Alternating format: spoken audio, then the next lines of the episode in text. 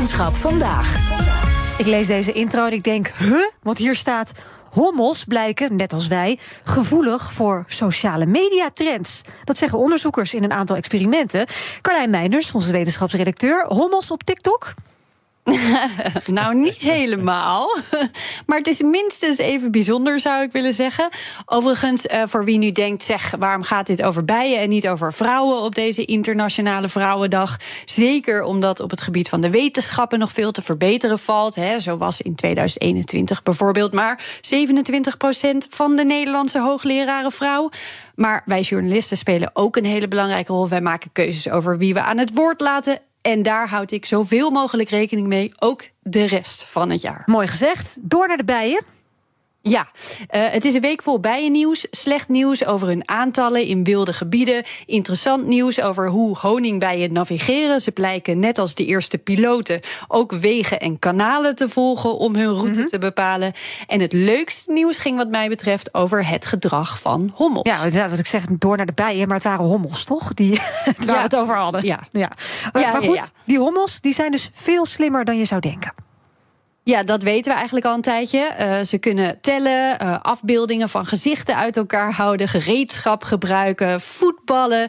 En nu hebben onderzoekers in Engeland ze weer iets nieuws laten doen om hun leergedrag te bestuderen. Eigenlijk is dit team al heel lang aan het kijken. Doen ze die slimme dingen die ze allemaal hebben laten zien nou instinctief? Of kun je echt spreken van intelligentie? Of in het geval van dit nieuwe onderzoek zelfs van cultuur? Ja, en wat hebben ze die hommels laten doen? Ze maakte voor dit experiment een puzzeldoosje dat op twee manieren open kon. Ik heb vandaag gebeld met een van de onderzoekers, Alice Bridges van de Queen Mary University in Londen. Ik heb heel hard gelachen om het verhaal hierachter eigenlijk. Dat doosje is eigenlijk zo'n Petri-schaaltje, zo'n labschaaltje ja. met een uh, dekseltje erop. En op dat dekseltje zaten twee omhoogstekende lipjes. Duwt een hommel tegen een van die lipjes, dan draait het dekseltje en dan kunnen ze bij de beloning een suikeroplossing. Ja, dus gewoon deurtje openmaken, uh, zeg maar. Eigenlijk deurtje openmaken. Ja, die werd aangegeven met een gele stip. Die konden ze door de deksel heen zien. En daarvan hadden ze al geleerd: geel is goed, dat is een snackie. Mm -hmm. Maar vertelden ze: hommels zijn lui. of gewoon heel efficiënt. Het is maar let hoe je het bekijkt. Als het makkelijker kan, dan komen ze er hoe dan ook achter. Ja. Dus het duurde even voor ze een ontwerp hadden dat werkte.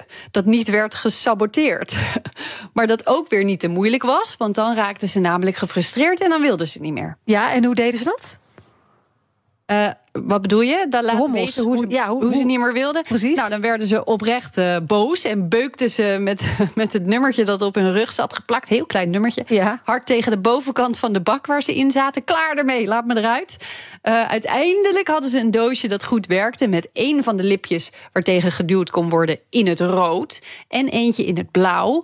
En eerst werd toen één hommel getraind om of altijd tegen rood te duwen of altijd tegen blauw. En dat waren dan natuurlijk wel hele speciale hommels die dan met die taak werden opgezadeld. Nou ja, een beetje wel. Ze kozen daarvoor de meest efficiënte, de meest hardwerkende hommels uit de kolonie. De rest van de kolonie kon meekijken en vervolgens werden ze weer bij elkaar gezet en was het hun beurt om te puzzelen. Mm -hmm. Nou houden bijen helemaal niet van rood en wel heel erg van blauw. Dus Bridges en haar collega's verwachten dat vooral de kolonie waarvan de verkenner die eerste bijen die het leerde, die eerste hommel, mm -hmm. blauw had geleerd, dat dan over zou nemen, maar niet bij rood. Maar dat was niet zo. Ook in groep rood volgde de hele kolonie het voorbeeld van de eerste hommel. Mm -hmm. Zelfs als ze erachter kwamen dat er twee manieren waren om die deksel open te krijgen, dan bleef nog de hele kolonie de kleur gebruiken die hun voorbeeld hommel als eerste had aangeleerd. Fascinerend. Dus eigenlijk dat afkijken bij iemand, in dit geval de commander-in-chief, dat speelt een hele ja. grote rol. Ja, dat sociale leergedrag is enorm belangrijk. Want hadden ze niet zo'n voorbeeld bij, dat was de controlegroep. Uh, de, daar ging gewoon de kolonie in die bak, maar had niemand het geleerd. Dan lukte het ze maar heel soms om de puzzel op te lossen. Mm -hmm. De groep met voorbeeld bij kreeg hem zo'n 28 keer open per dag. En die controlegroep gemiddeld maar één keer. Ja, en wat zou er gebeuren als die commander vergeet welke kleur het is? Raakt dan ja, de hele kolonie ja. gewoon de kluts kwijt? Nou, dat hebben ze ook soort van bekeken door zowel blauwe als rode voorbeeldhommels in dezelfde kolonie los te laten. Dat hebben ze bij twee verschillende kolonies gedaan. De eerste ontwikkelde na een tijdje een voorkeur voor rood uh, en de andere na een tijdje een voorkeur voor blauw. Een beetje alsof een trend of gewoonte zich verspreidt ah. door een gemeenschap. They are fashion victims just like us, zei Bridges. Ja, en daarmee kom je dus eigenlijk op die vergelijking met sociale media. Dat ze gewoon gevoelig zijn voor trends. Dingen die helemaal hip zijn op dat moment. Ja, ja, ja. Uh, um, en uh, je kan je nog afvragen hoe kan het dan dat die ene kolonie rood ging en die andere blauw? Ja. Um, het zou kunnen dat een van de twee voorbeeldhommels, um, als er dus eentje van beide kleuren in dezelfde kolonie werd gezet, misschien wat beter is in het uitleggen ervan. Of wat meer aanzien heeft, dat willen ze nog gaan bekijken. Maar mm -hmm. dat er überhaupt zo'n groepsgewoonte ontstaat, zoals bij een kleur, die voor bijen absoluut niet favoriet is, bij rood dan in dit geval, is al heel bijzonder. Alsof ze dus een cultuur hebben net als apen en vogels en mensen. En wat het in ieder geval laat zien is dat het om veel meer dan alleen instinct gaat. Ja, dan is het wel dit een beetje een onderzoek in de categorie superleuk om te weten. Maar kunnen we er ook wat mee? Ja, ik zou wel zeggen dat dit, dat dit echt noodzakelijke onderzoeken zijn. Bridges kon ook goed uitleggen waarom. Het wordt namelijk steeds duidelijker dat bij deze dieren, ook bij dus insecten, bij hommels, net als bij ons en bij apen en bij vogels, cultuur ook een rol speelt bij het voortbestaan van een soort. Ja. Stel je wilt een soort beschermen of herintroduceren en je hebt geen idee dat dit soort processen zo belangrijk zijn, dan zou het wel eens helemaal kunnen mislukken. Dus je wilt dit echt weten, zeker bij een soort waarmee het ontzettend slecht gaat. En er komt deze week nog een belangrijk bijenonderzoek naar buiten. Het is Bijenweek. Ja. Dat onderstreept deze fondsen nog meer. Andere onderzoekers weer. Maar dat is nog onder embargo. Dus ben je benieuwd? Houd het bijennieuws deze week dan goed. Ja, maar wat is nou ook weer het verschil tussen de bij en de hommel?